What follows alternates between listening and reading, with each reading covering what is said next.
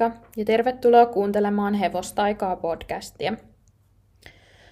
Tällä kerralla mä haluaisin puhua vähän hevosesta eläimenä ja pihattoelämästä.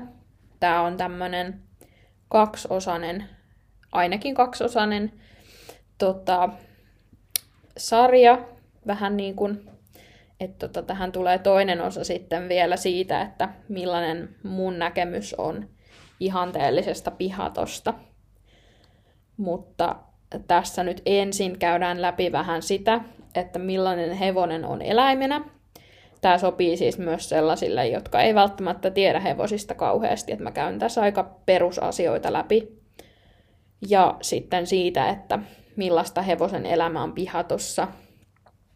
Ja sitten vähän käsitellään myöskin sitä aihetta, että ihmiset tekee turhia eläinsuojeluilmoituksia pihattohevosista.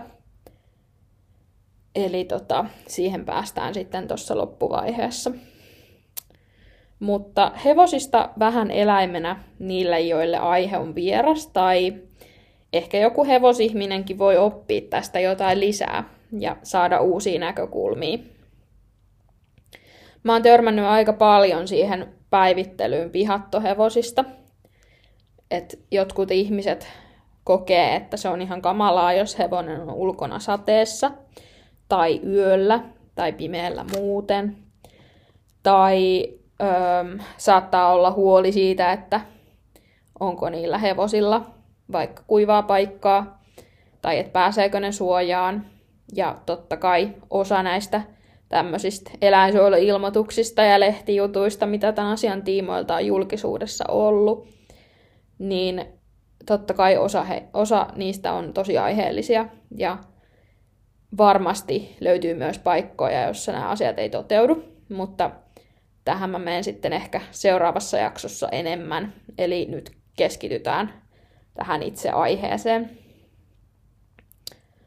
Välillä on vaikea ihmisten ymmärtää, että hevonen on eläin, joka on luotu liikkumaan ja se on luotu ulos ja jopa hevosihmisillä tämä asia on välillä aika hukassa. Eli sitä ei nähdä välttämättä samanlaisena tosiasiana kuin, niin kuin pitäisi. Ja saattaa olla, että se ymmärrys ylipäätään hevosesta eläimenä on tosi heikko. Jopa hevosihmisillä, jopa ihmisillä, jotka on tosi monta vuotta ollut tekemisissä hevosen kanssa ja jopa vuosikymmeniä, eikä käsitetä sitä, että kuinka iso asia se liikunta oikeasti hevoselle esimerkiksi on. Ja sitä, että se, että hevonen kiertää vaikka muutaman kierroksen käynnissä kenttää, niin se ei ole mitään liikuntaa sille varsinaisesti. Tai totta kai se on varmasti parempi kuin ei mitään, mutta se ei vaan ole riittävä määrä liikuntaa hevoselle, hevosen kokoiselle eläimelle. Et ehkä ihmiselle se saattaa tuntua liikuntasuoritukselta, mutta hevoselle se ei riitä. Ja varsinkin, jos hevoset elää pienissä tarhoissa ja karsinoissa, joissa ne ei pääse jalottelemaan kunnolla päivittäin matalalla sykkeellä, niin siinä karjutuu tavallaan se yksi tärkeä lajityypillinen tarve, eli se liikunta. Ja sitten niillä hevosilla saattaa olla tosi paljon virtaa siellä pienessä tarhassa ja karsinassa. Ja sitten käy helposti vahinkojakin, kun niillä hevosilla on paljon virtaa. Että ne saattaa siellä tarhassa tota, vammauttaa jänteensä tai muuta, muuta, kun vedetään sitten liikaa pukkihyppelyitä pienessä tarhassa tai tehdään äkkikäännöksiä tai tai sitten ratsastaessakin saattaa käydä niin, että jos hevosella on liikaa virtaa. Mä oon itse omassa elämässä todennut tosi toimivaksi sen, että hevosen tarvii saada paljon liikuntaa ja nimenomaan paljon semmoista rauhallista liikuntaa ennemmin kuin sitten vähän semmoista öö, kovatempoista liikuntaa. Et mä oon todennut, että se vie hevoselta paljon paremmin energiaa, ylimääräistä energiaa, kuin kun se liikkuu tasaisemmin ja läpi vuorokauden. Ja pieni disclaimer vielä tähän alkuun, että tässä on faktoja aika paljon yksinkertaistettu. Eli nämä asiat ei ole mitään absoluuttisia totuuksia. Jokainen hevonen on yksilö ja jokainen tilanne on yksilöllinen. Nämä on vain hyviä periaatteita hevosen näkemiseen eläimenä. Näissä ei siis ole mitään kiveen kirjoitettuja lakeja, että kaikki hevoset on tällaisia ja kaikkia hevosia kuuluisi pitää näin ja kaikissa tilanteissa, kaikissa olosuhteissa, vaan lähinnä vaan semmoisia yleisiä ohjenuoria, jotka sitten hieman vaihtelee tilannekohtaisesti. Mutta hevonenhan eläimenä on hyvin samanlainen riippumatta siitä, että minkä rotunen se on tai missä, missä, tota, missä se elää tai mitä se syö, mitä se tekee ikään kuin työkseen. Et hevosen lajityypilliset tarpeet vaihtelee aika vähän. Toki nykyaikana, kun on jalostettu myöskin tota kilpahevosia tosi pitkälle, niin toki siinä sitten tulee sitä variaatioa myöskin, että on reaktiivisempia ja säpäkämpiä hevosia, ja niitä ollaan myöskin haluttu. Mikä sitten on toki ihan oman keskustelunsa aihe sitten, että kuinka järkevää se on ja kuinka paljon se palvelee. Mä ehkä vähän käsittelin, tai ainakin sivusin aihetta viime jaksossa. Mutta joka tapauksessa mä näen sen niin, että nämä on hyviä periaatteita hevosen näkemiseen eläimenä, ja tämä sopii aika lailla sekä hevosihmisille että myöskin ei-hevosihmisille.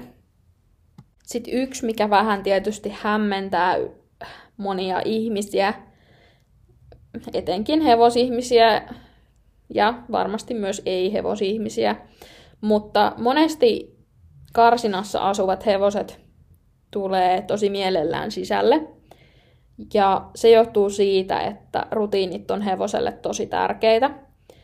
Ja sille on tosi merkityksellistä se, kun se pystyy vähän odottamaan, että mitä tapahtuu.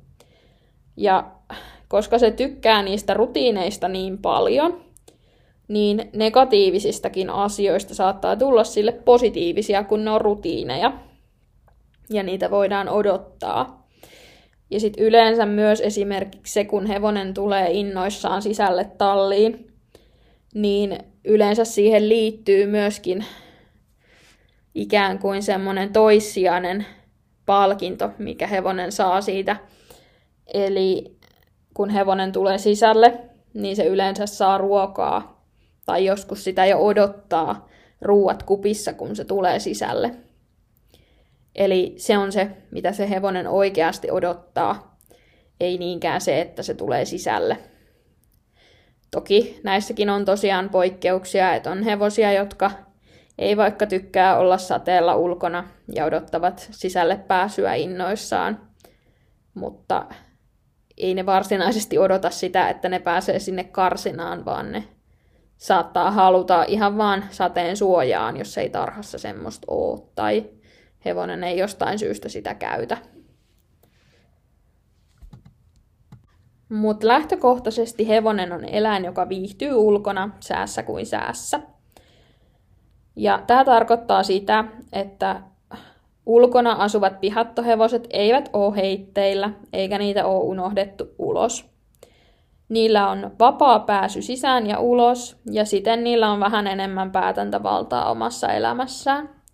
Ne saa päättää, milloin ne lepää, milloin ne liikkuu, milloin ne leikkii, milloin ne hoitaa sosiaalisia suhteita, ja joskus niillä on vapaa pääsy myös ruokintapaikalle.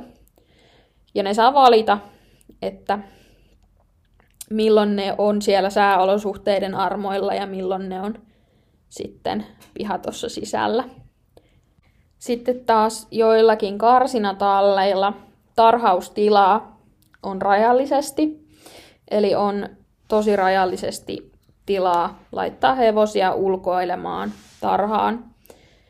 Ja hevoset saa tällöin enemmän ulkoiluaikaa, jos puolet on ulkona päivisin ja puolet öisin. Eli se saattaa joissakin tilanteissa olla ihan hyvä ratkaisu, koska muutoin päiväsaikaan jouduttaisiin se tarhausaika puolittamaan niin, että kaikki pääsee päivittäin ulos. Eli mikäli se vaan vaikuttaa siltä, että ne hevoset sopeutuu siihen ihan hyvin, niin se saattaa olla ihan hyvä ratkaisu. Eli tota, tilanteesta riippuen. Tietysti jotkut hevoset ja joissakin tilanteissa saattaa olla niin, että se, että se hevonen stressaa tosi paljon ulkona yksinään oloa, etenkin pimeällä. Että se riippuu tosi paljon paikasta, koska hevoset jännittää joitakin paikkoja aika paljon ja jos vaikka jossain puskassa rapisee, niin niitä saattaa ahdistaa, etenkin jos ne on yksinään. Että kyllä niitä, niillä hevosilla silti ehkä seuraa tarvitsisi siellä vihalla olla. Mieluiten, mieluiten sillä että oltaisiin samassa tarhassa, mutta niin kuin lähtökohtaisesti hevosten tarhaaminen tai pitäminen ulkona yöllä ei ole mikään huono asia, vaan se saattaa olla myös ihan hyvä asia ja tarjota ratkaisua sitten siihen, että, että tota, on, on resursseja tarhata kaikki hevoset päivittäin. Että jos ajatellaan, että toiset hevoset on vaikka 12 tuntia ulkona ja toiset on 12 tuntia niin se tarjoaa jo tosi paljon.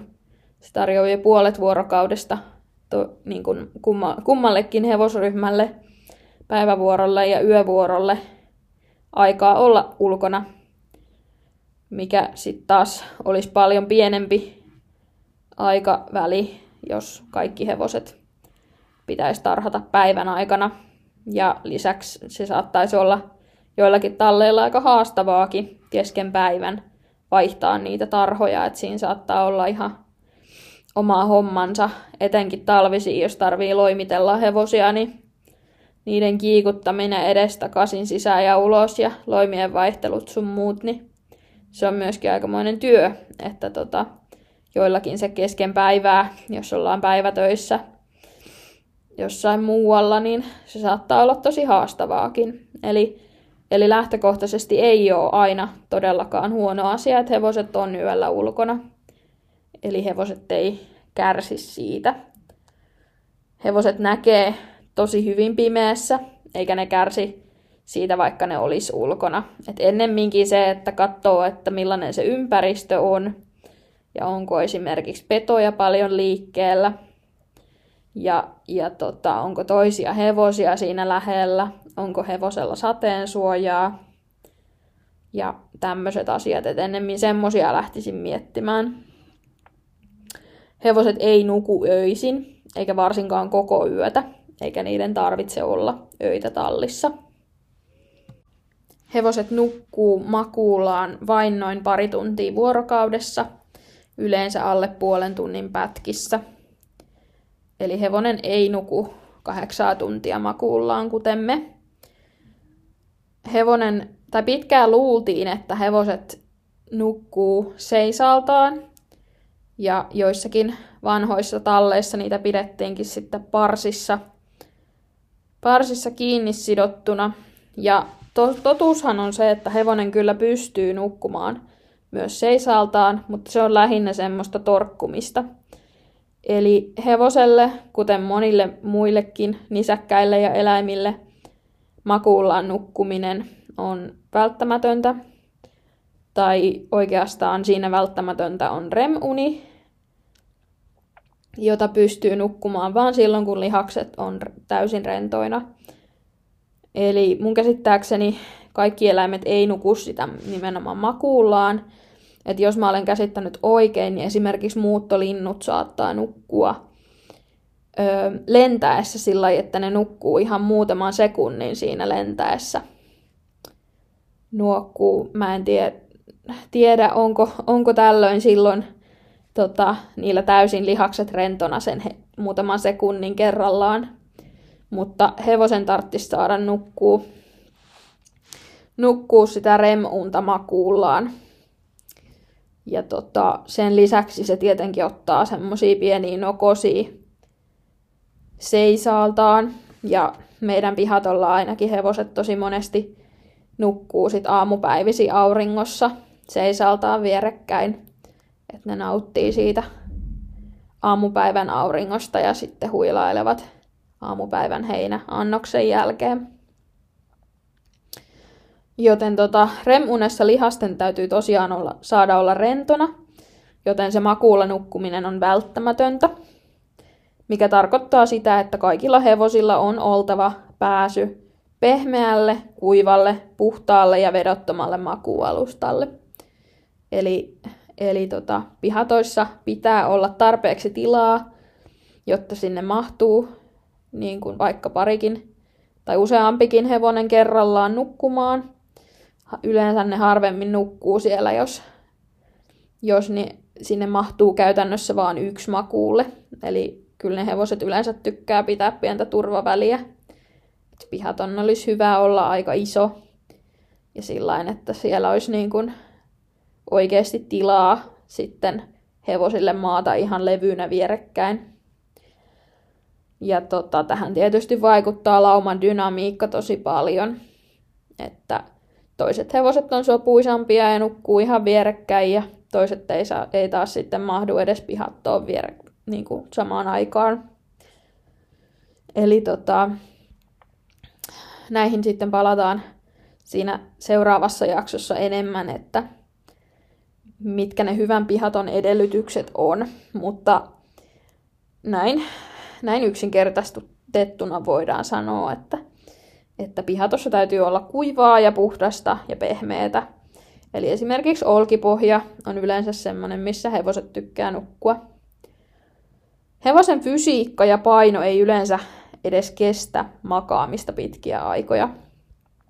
Eli hevonen ei tässäkään asiassa ole kuten ihminen, se ei pysty makaamaan pitkiä aikoja. Että se, sillä on niin paljon sitä massaa, että tota, se ei ole sille mahdollista. Hevonen pysyy terveenä ja virkeänä, kun se saa elää mahdollisuuksien mukaan laumassa ulkona ja liikkua tarpeeksi.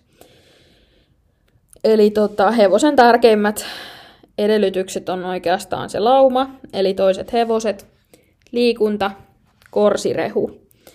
Ja tota, öö, se liikunta, mistä vähän aikaisemmin puhuin, niin luonnossahan hevoset liikkuu joku 30 tai 40 kilsaa vuorokaudessa. Eli tätä on aika mahdoton saada täyttymään, jos hevonen vaan elää pienessä tarhassa yksinään ja tota, nukkuu yöt kar- tai nu- nukkuu ja nukkuu, ei, ei tosiaan nuku, Eli tota, korjaan itseäni, että oleskelee karsinassa yöt ja monesti vielä pitkään aamua tai pitkään tai tota, iltaa monta tuntia. Eli riippuu vähän tietysti tallin aikatauluista, mutta jos ajattelee sitä, että pitäisi päästä siihen 30-40 kilsaa vuorokaudessa, mikä ei ole kesyhevoselle kauhean realistista. Mutta tota, karsinahevosen kanssa siihen on aika vaikea päästä. Sitä täytyisi liikuttaa ihan tosi paljon. Ja tota, etenkin matalalla sykkeellä liikkuminen on tosi terveellistä hevoselle, niin kuin se on ihmisellekin. Ja se on myös tosi hyvä laihdutuskeino. Pitkät kävelylenkit ja niitä harvalla ihmisellä on intoa ja aikaa ja kärsivällisyyttä liikuttaa hevosta kävellen ihan niin paljon. Eli pihatto, jos se on tehty oikein, niin se tarjoaa ratkaisun myös tähän. Ei ne hevoset ehkä ihan kuitenkaan missään pihatossa liiku sitä 30 kilsaa vuorokaudessa, mutta aika paljon enemmän kuin mitä karsinahevonen. Ja nimenomaan se, että se liikunta ja korsirehu jakautuisi tasaisesti ympäri vuorokauden, eikä niin, että hevonen saa vaikka kaksi kertaa päivässä heinät ja liikkuu sen tunnin päivässä. Et sen sijaan, että me huolestuttaisiin ja päiviteltäisiin vaikka sitä, että hevoset on sateella tai yöllä ulkona, niin tulisi ehkä ennemmin miettiä sitä, että millaista on päivät toiseen pumpuliin pakatun hevosen tota, elämä ja kuinka hyvin se voi, kun se seisoo pienessä tarhassa yksinään vailla sitä sosiaalista kontaktia. Eli yksinkertaisuudessaan kaikki hyvinvointi ei näy ulospäin. Ja tietenkään sitä ei voi kaikki, kaikki edes tunnistaa hyvinvoivaa hevosta, mutta, mutta tota, mä haluankin vaan haastaa ihmisiä vähän pohtimaan sitä, että millainen on ihmisten käsitys hyvinvoivasta hevosesta. Suomen olosuhteissa hevosen karva kasvaa yleensä aika tuuheeksi ja lämpimäksi, jos se saa kasvattaa sen karvan. Että tota, loimia sisällä olo, jos ollaan paljon ja, ja tota, pidetään loimea, niin se hevonen ei silloin yleensä kasvata kauhean tuuheata karvaa. Eikä varsinkaan, jos se on paljon sisällä just ja lämpöisessä tallissa vaikka mun käsittääkseni eniten vaikuttaa karvan kasvuun se, että kuinka paljon se karva saa reagoida äm, auringonvaloon. Eli hevonenhan alkaa kasvattamaan sitä talvikarvaa jo oikeastaan heti, kun valon määrä alkaa vähenemään tota, alkusyksystä. Että si, mä ainakin itse huomaan omalla hevosellani jo semmoista tietynlaista talvikarvan tyyppistä karvaa alkaa tulemaan jo elokuussa. Että se muuttuu semmoisesta sileästä kesäkarvasta semmoiseksi pörrösemmäksi pikkuhiljaa. Ja tota, kyllä ilmeisesti myös lämpötila ja, lämpötila ja tota, sisällä oleminen ylipäätään lämpöisessä niin vaikuttaa sit siihen, että se karva ei välttämättä kasva saa korjata, jos on ihan täysin väärässä, mutta mun tietääkseni ainakin toi, toi että hevosen karvan kasvu ö, synkronoituu valon määrän kanssa, niin mun tietääkseni se on ihan tieteellisesti todistettu. Ja sitten myöskin toki klippaaminen sitten vaikuttaa siihen, että millaisen, millainen karvapeite sillä hevosella on. Niin kauan kuin se karva pitää kylmän ja kostean tota, hevosen ihon ulkopuolella, niin yleensä hevonen pärjää varsin hyvin. Etenkin jos sillä on suojaa sateelta ja tuulelta, joku katos tai pihatto. Eli oikeastaan voidaan sanoa, että jos hevosella on vaikka lunta selän päällä, niin se ei ole huono asia, vaan se on oikeastaan hyvä asia, koska silloin voidaan todeta, että karva eristää hyvin. Koska jos se lumi sulaa siihen selän päälle, niin sitten se hevosen karvapeite ehkä jollain tavalla falskaa sitä kylmää sisälle. Ja silloin se hevosen iho kastuu ja sille saattaa tulla kylmä.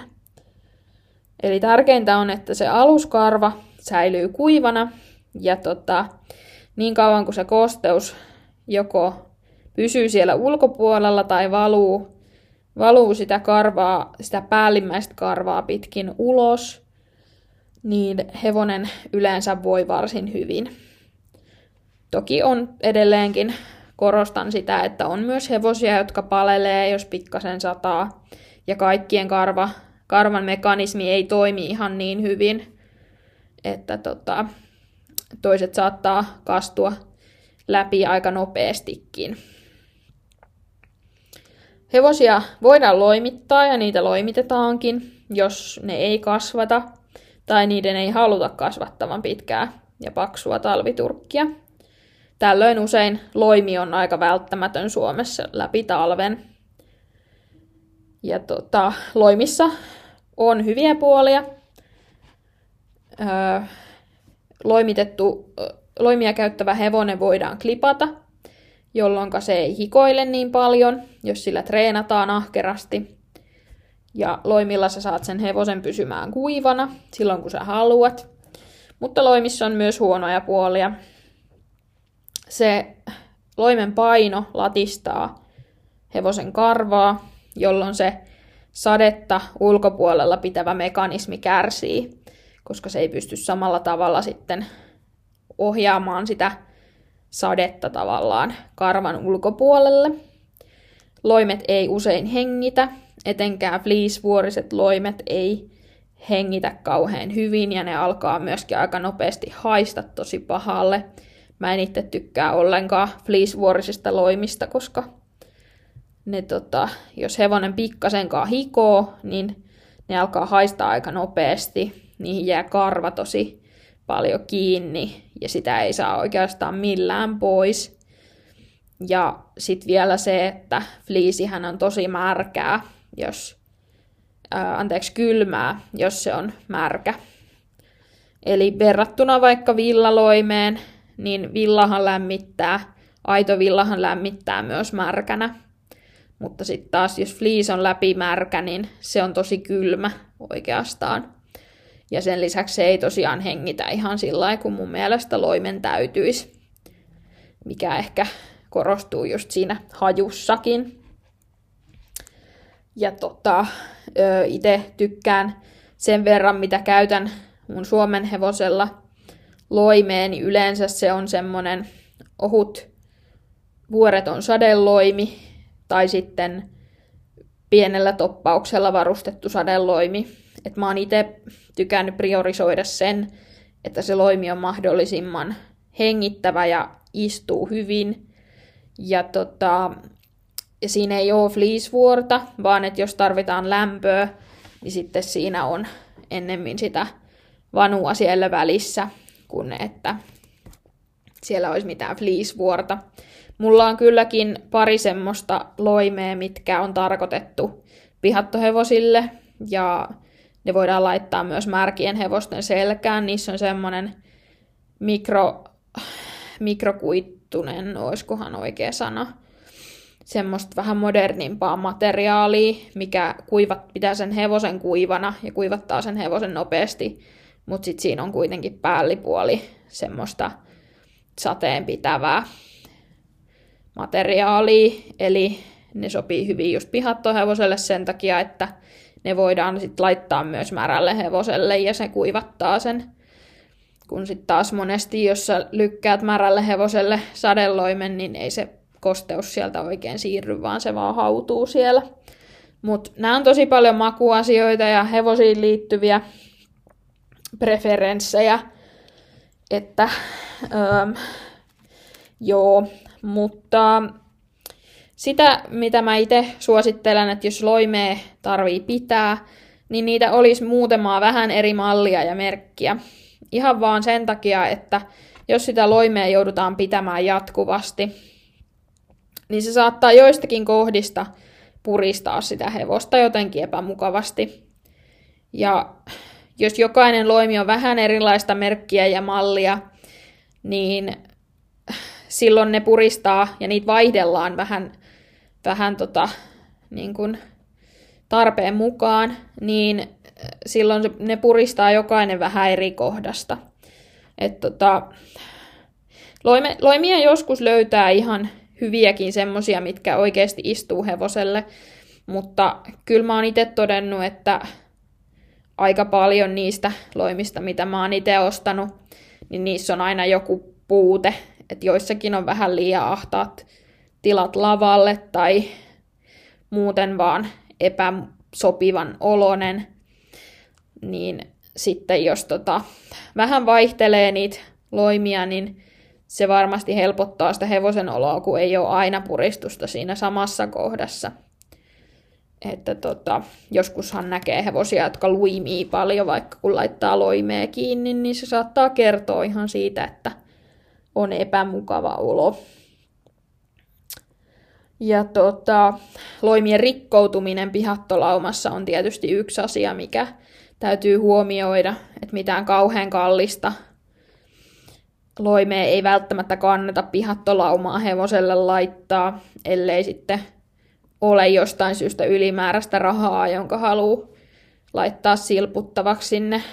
Että tota, meillä pihatossa on semmoinen iso ruunalauma, niin kyllä siellä aika paljon on poikain kesken semmoista näpsimistä ja painia. Että kyllä siellä on harva se päivä loimihajalla jollain ihan sillä vahingossa. Et tota, eikä ne aina myöskään pysy päällä, vaikka omistajalla olisi kuinka hyvät aikomukset pitää hevosensa lämpöisenä ja kuivana, niin ei ne loimet aina pysy päällä. Ja tota, hevoset myös usein valitsee olla siellä sateessa ja tuulessa, vaikka niillä sattuisikin olemaan sade, sateelta suojaa ja, ja tota, sateen ja tuulen suojaa, niin ne monesti saattaa vaan kääntää pyllynsä sinne tuulen ja sateen suuntaan ja antaa, antaa niiden tulla. Et silloin voisi ehkä luulla, että niille ei ole kauhean kylmä tai epämukava olo. Yleensä jos hevonen voi valita, niin se valitsee lähes aina sen ulkonaolon. Hevoset myös rakahtaa piehtaroida, eli kieriä maassa, etenkin ilman loimea. Et monet hevoset tykkää hiekasta, hiekassa piehtaroinnista. Se on ihan kestosuosikki. Hiekka ehkä rapsuttelee kivasti, niin, mutta tota, sitten on tämmöisiä pieniä sikoja, niin kuin vaikka allekirjoittaneen hevonen, joka rakastaa pyöriä mudassa ja kurassa ja savessa. Ja sitä ei aina meinaa hevoseksi tunnistaa, kun se rypee siellä jossain. Muta lähtee helpoiten hevosesta kuivana, eikä märkää hevosta oikeastaan kannata harjata. Et tota, silloin se kosteus menee sinne ihoon siitä karvasta ja, ja tota, silloin sille hevoselle tulee helposti kylmä. Et pesu, pesu oikeastaan on vaan semmoinen asia, mikä kannattaa tehdä vain todelliseen tarpeeseen. Et tota, silloin, jos on esimerkiksi pakko päästä kilpailuihin tai johonkin muualle, missä hevosen pitää olla edustava, niin silloin se on ehkä, kun se on rypennyt siellä mudassa, niin silloin se on ehkä pakko pestä. Mutta mä itse annan hevosen aina kuivaa. Ja sitten mä harjaan vaan tota, äh, kuivana sen mudan pois siitä hevosesta. Et harvoin on niin kovaa tarvetta päästä vaikka ratsastamaan, että ei voisi sitten siirtää, jos hän on ihan täysin rypenyt ja tehdä jotain vaikka maasta käsin. Mun mielestä ei ole realistista eikä käytännöllistä pitää hevosta puhtaana koko ajan. Se on kuitenkin eläin, joka tykkää piehtaroida. Niin tota, mun mielestä se ei ole niin kuin realistista. Et niin kiva ajatus kun se olisikin, että hevoset pysyis kivasti puhtaana ja olisi olis siellä tallissaan, niin sitten todellisuus on jotain ihan muuta. Ihmiset myös tosi usein loimittaa hevosia silloin, kun itsellä on kylmä. Mä itse sorrun tähän myös, että jos on tosi kylmä tuuli tai sataa kylmää vettä, niin mun on aina pakko laittaa hevoselle loimi, vaikkei se välttämättä aina tarvis. Mutta sitten mä oon ajatellut sen vähän niin, että no, ehkä se on sitten parempi, että sillä on, on loimi, kuin se, se, että sillä ei ole. Että tota, mun oma hevonen on vähän semmonen, että sen karva ei kauhean hyvin pidä vettä. Että se pärjää kyllä pakkasella tosi hyvin ulkona ilman loimea, mutta sitten taas jos sataa ja etenkin jos sataa jotain painavaa märkää, semmoista loskaa tai vastaavaa, niin musta tuntuu, että se palelee tosi herkästi. Ja sitten samalla tavalla, jos ihan vesikin on semmoista öö, läpäisee karvan ja on tosi kylmää, niin sitten se saattaa alkaa tärisemään. Ja tota, sitten täytyy vaan kuivattaa ja pistää sillä loimi. Että eipä siinä sitten auta, mutta mä oon itse sitten näiden tilanteiden johdosta ollut aika hysteerinen siitä, että laitan, laitan loimen hevoselle, jos sataa tai tuulee. Mutta tota, olen koittanut siitä ajan saatossa päästä vähän eroon, että, että tota, laitan vaan silloin, kun on luvattu oikeasti kylmää ja oikeasti sadetta ja oikeasti tuulta. Että ihan pienistä kuuroista en laita.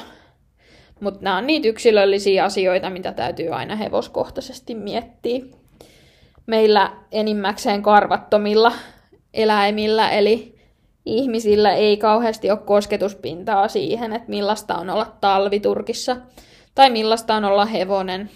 Että tota, ei ole aina ihan helppoa arvioida sitä. Muistaakseni jossain oli tutkimus siitä, kun oltiin opetettu hevosille, että haluaako ne loimen vai ei, niin kyllä, kyllä sekin ilmeisesti on mahdollista opettaa hevoselle, mutta toinen asia onkin sitten, että niille hevosille pitäisi opettaa se, että mitä siitä valinnasta seuraa. Että jos ne ei valitse loimeen, mutta yöksi on luvattu räntäsadetta, niin nehän ei siinä hetkessä voi tietää sitä sääennustetta. Tai ainakin sitä on niille ehkä tosi vaikea kommunikoida. Niin voisin kuvitella, että aika haastavaa olisi opettaa hevoset valitsemaan itse ja oikeasti arvioimaan, että haluaako ne sen loimen vai ei.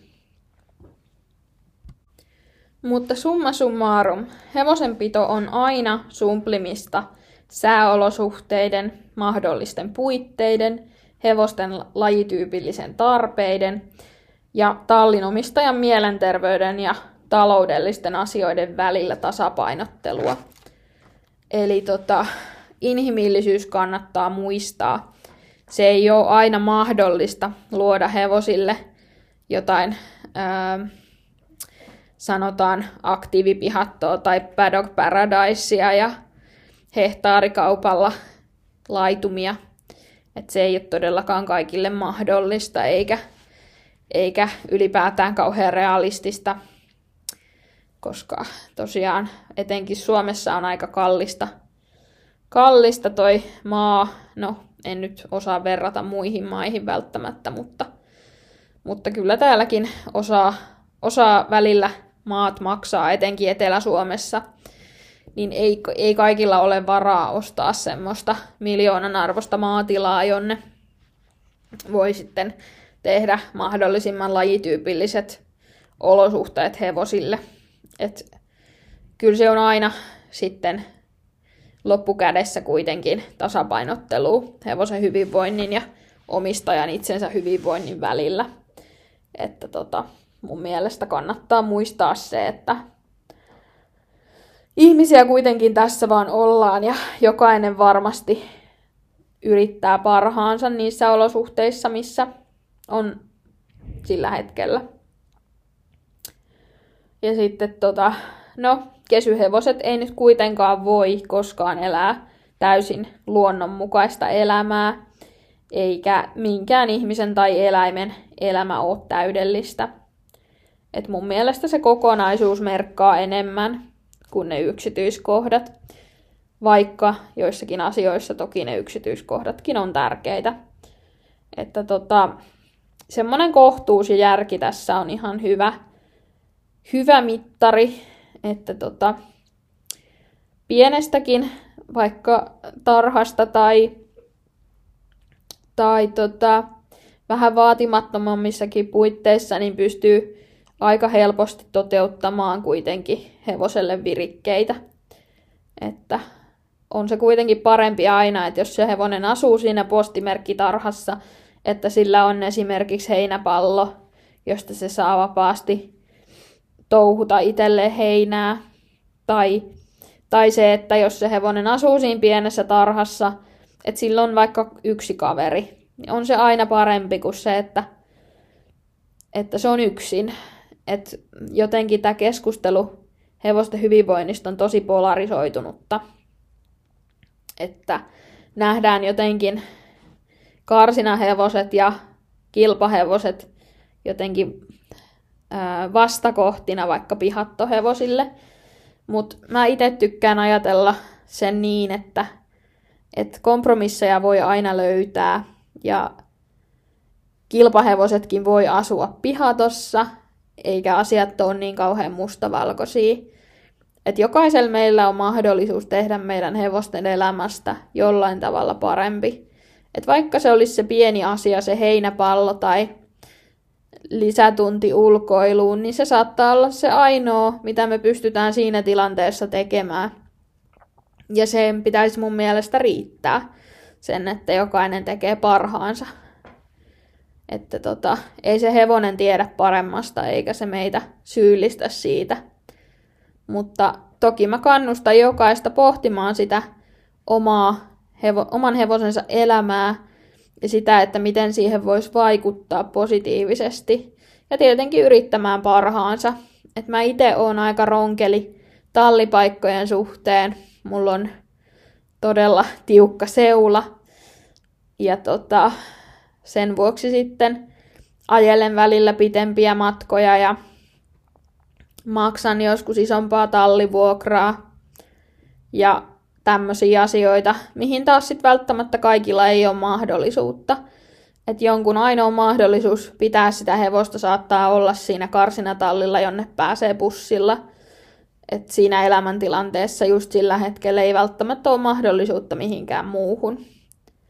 Että tota, sen sijaan, että muusta maalattaisiin toinen toisiamme, niin mun mielestä on tärkeää, että jokainen kuitenkin yrittää sen parhaansa, niin kuin suurin osa tekee, ja se riittää aivan hyvin.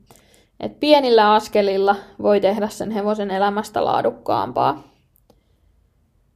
Et eläimen pitäminen on mun mielestä aina kompromissi, koska sillä eläimellä on ne lajityypilliset tarpeensa, mutta sitten meillä ihmisellä on myös ne resurssit ja voimavarat ja mahdollisuudet, miten me sitä eläintä pystytään pitämään.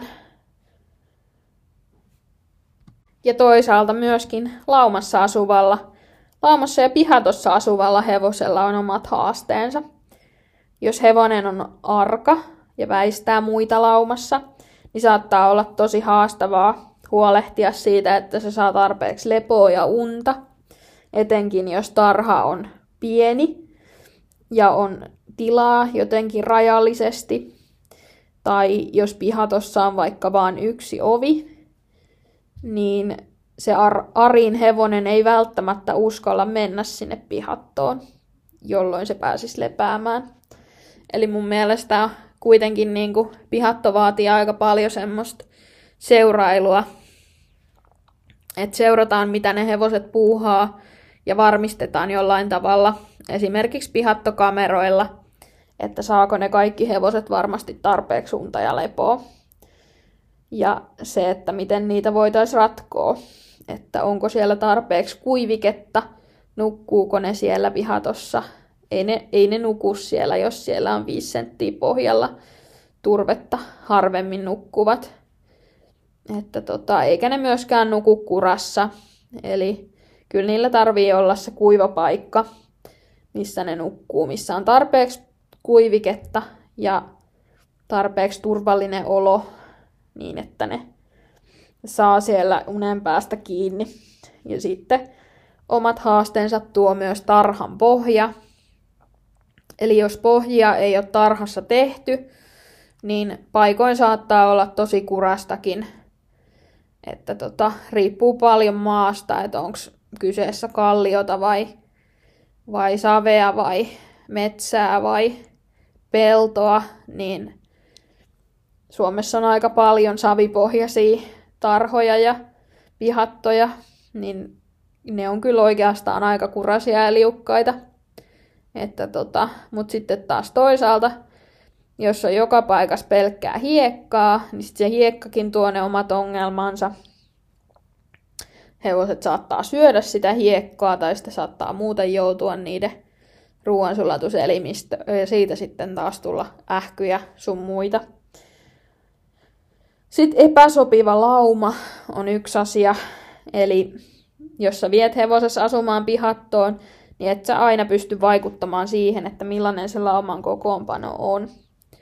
Kaikki hevoset ei vaan tuu juttuun keskenään, ja jotkut hevoset tarvii paljon enemmän tilaa kuin mitä ne saa. Toiset hevoset on dominoivampia kuin toiset toiset on ahneempia ja haluaa niin kuin, pitää sitä ruokaa tärkeämpänä resurssina kuin toiset. Toiset väistää ja toiset sitten taas ei väistä toisia hevosia ja sekin riippuu niin paljon tilanteesta. Että tota, ruokintatilanteet, saako kaikki hevoset ruokaa, saako ne tarpeeksi, joutuuko ne olemaan siinä ruokintatilanteessa ahdistuneita,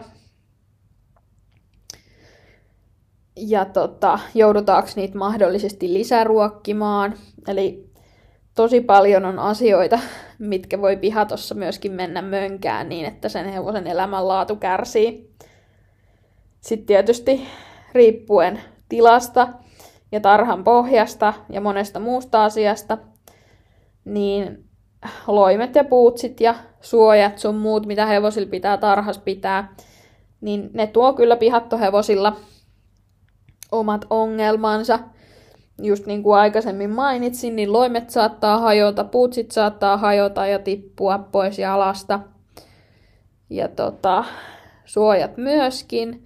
Ja sitten toisaalta esimerkiksi, jos hevosella joudutaan pitämään, öö, mitäs ne nyt sitten on, ne ei ole puutseja, vaan ne on semmoiset kavion päälle laitettavat niin kuin kumikellot, mutta ei välttämättä, onko se sitten putsit nimeltään. Niin jos niitä joudutaan pitämään ja on kauhean kuranen ja kostee pohja, niin se sitten taas saattaa tuoda kurarupea sun muuta hevosen jalkoihin, eli pitää huolehtia siitä, että ne mahdolliset suojat, mitä sillä hevosella on, niin ne pysyy kuivana. Ja mun mielestä ylipäätään olisi ihan hyvä, että pihatoissa olisi kaikissa vähän erilaista pohjaa. Että olisi vaikka sitä metsää ja vähän kallioa ja vähän jotain hiekotettua, laitettua pohjaa, missä ne pääsee sitten rallittamaan ja harjoittelemaan pakoreaktioa. Niin tätä on aika mahdoton toteuttaa niin, että joku asia ei kärsi. Kaikissa paikoissa ei ole mahdollista laittaa pohjia, eikä, tota, eikä aina resurssien puitteissa ole siihen varaakaan. Ja tota, jotkut hevoset on myös semmosia, että se tila ei vaan riitä niin, että niillä ei olisi jatkuvasti sitä paniikkia siitä, että missä ne toiset hevoset nyt menee.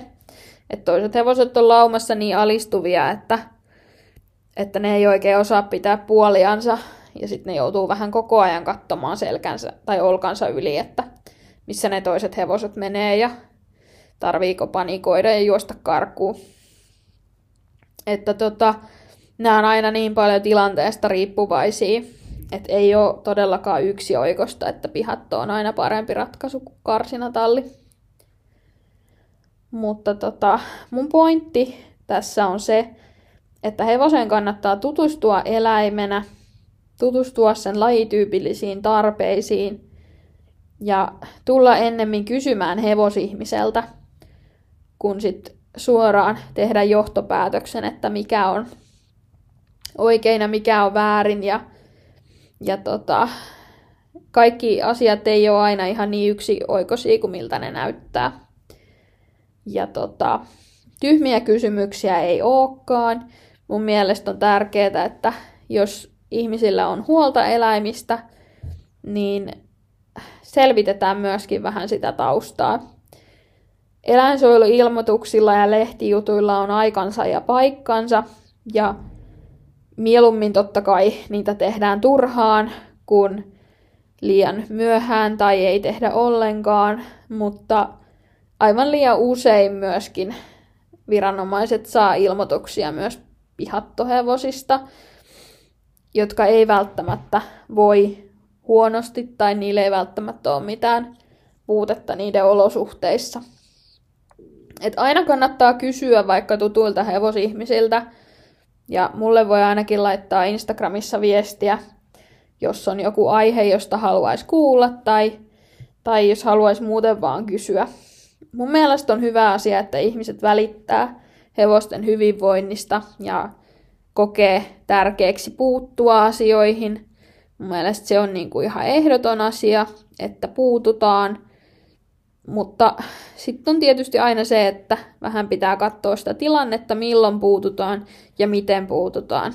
Että joskus saattaa pihattohevosten kohdalla olla esimerkiksi parempi ratkaisu käydä juttelemassa sille omistajalle siitä, että millaista niiden hevosten elämä on, tai kysyä joltain tutulta hevosihmiseltä, että onko tämmöinen ok, kuin se, että tehdään suoraan vaan eläinsuojeluilmoitus, koska, koska tota, viranomaisten resurssit on kuitenkin tosi rajalliset, ja Suomessa ei aina ole resursseja eikä, eikä aikaa puuttua oikeasti räikeisiin eläinsuojelutapauksiin, mitkä vaatis huomioon, tai ainakaan ei ole resursseja puuttua niihin sillä vakavuudella kuin mitä ne tarvis.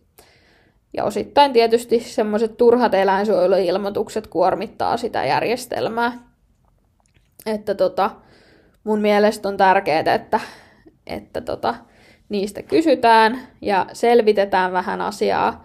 Ja sitten vasta, jos oikeasti nähdään tarpeelliseksi eläinsuojeluilmoitus, niin sitten sen voi tehdä. Että, että tota, nämäkään ei ole kauhean mustavalkoisia asioita. Mutta semmoiset asiat, mitkä nyt suoraan on niin kuin, ää, ikään kuin red flags tämmöisissä tilanteissa, kun mietitään hevosen hyvinvointia, niin hevosen tarvitsisi saada sitä heinää päivässä joko vapaasti tai sitten säännölli- säännöllisesti rajoitetusti, mutta niin, että se saisi sitä kuitenkin vähintään sen kolme kertaa päivässä. Et kaksi kertaa päivässä alkaa olla aika vähän ja sillä hevosella tulee aika pitkä väli. Muistaakseni semmoinen suositeltu maksimiväli hevosen ruokin, ruokintaväleillä olisi se kolme tuntia. Että tota, riippuu vähän tietysti, että mihin aikoihin ne annetaan, että kuinka pitkät välit tulee ja kuinka paljon sitä heinää annetaan kerralla. Mutta kyllä mä sanoisin lähtökohtaisesti, että se kaksi kertaa päivässä on aika, aika liian vähän. Että tota, kyllä se kolme kertaa on ihan minimi, mutta tiedän kyllä pihattoja ja talleja, joissa annetaan neljä, viisi, kuuskin kertaa päivässä heinät. Et meidän tämänhetkisessä pihatossa on ruokinta-automaatti, josta hevoset saa sitten heinät kuusi kertaa päivässä, puoli tuntia saavat syödä kerrallaan. Ja sitten se automaatti menee kiinni. Eli tota, se on tavallaan oikeastaan ehkä se maksimi, mihin pystytään, pystytään pyrkimään niin, että ne hevoset on sillä rajoitetulla heinällä ja, ja että ne ei liho liikaa. Eli lihominen on sitten toinen tietysti. Ja siitä saa oikeastaan varmaan ihan oman podcast-jaksonsa siitä, että millainen on lihava hevonen ja miten lihavan hevosen tunnistaa. Muistaakseni Miisa Viikman on tehnyt tästä, en ole ihan varma onko video vai blogipostaus vai instastory, mutta kuitenkin, että tota, hän on tehnyt hyvin hyvää pohjatyötä aiheeseen liittyen. MP-hevospalveluiden Instagramissa saattaa löytyä. Mutta, mutta tota, sitten hevosilla täytyy tietenkin olla vettä. Niillä täytyy olla tilaa. Ja tosiaan se, semmoinen kuiva makuupaikka, jonne ne pääsee. Mun käsittääkseni kolmiseinäinen ei riitä, vaan siinä pitää olla neljä seinää ja ovi tai ovet. Ja tota, sen pitää olla kuiva ja pehmeä sillä että se hevonen voi siellä nukkua. Jotain neliömääriä näille on myös ja muita lakisääteisiä merkintöjä. Mä en nyt ihan tästä ulkoa muista, mutta mä voin tuohon bioon laittaa linkin, jos mä muistan, mitä se eläinsuojelulaki näistä sanoo. Ja tota, kyllä mä näkisin, että sekin, jos hevonen seisoo koko päivän polviaan myöten kurassa, niin on sekin aika suuri ongelma, mihin ehkä täytyisi omistajan kiinnittää huomiota. Ja tota, et on, on tämmöisiä perusasioita, mihin kannattaa kiinnittää huomiota, mutta aina asiat ei ole ihan sitä, miltä ne näyttää. Että kyllä mä niinku muistuttaisin, vaikka mä en tokikaan millään tavalla oikeuta hevosten väärinkohtelua, niin mä haluaisin kuitenkin muistuttaa sen, että aina, aina hevosenpito on kompromissi. Ja aina ei ole resurssien puitteissa mahdollista pitää hevosta ihan ihanteellisissa olosuhteissa. Että tota, muistetaan kuitenkin aina se, että 500 kilosten eläinten pitäminen omassa pihassa, niin ei se ole ihan lastenleikkiä. Että tota, kyllä, kyllä se vaatii aika paljon järjestelyjä ja kompromisseja. Ja tota, näin poispäin. Mutta mä oon tekemässä tosiaan toisen jakson vielä aiheesta, Eli siitä, millainen on hyvä talli ja mistä tunnistaa huonot, ää, huonon pihaton tai tallin. Ja millainen on hyvä pihatto ja talli. Ja tota, näistä sitten jatketaan ensi kerralla. Kiitos, että sä kuuntelit Hevostaikaa podcastin kolmannen jakson. Ja palaamme taas asiaan sitten, kun saan sen seuraavan jakson aikaiseksi. Muista seurata Hevostaikaa podcastia Instagramissa ja Facebookissa. Ja jos jotain asiaa on tai palautetta, risuja tai ruusuja, niin mulla on myöskin sähköpostiosoite hevostaikaa.gmail.com, johon saa laittaa palautetta ja muita viestejä. Myöskin jaksotoiveita mä otan vastaan. Että toi seuraava jakso tulee tosiaan koskemaan talleja ja pihattoja, mutta, mutta tota, sen jälkeen ei ole vielä visio, että mitä sitten, niin saa kyllä laittaa, jos toivoo jotain tiettyä aihetta mun kertomana.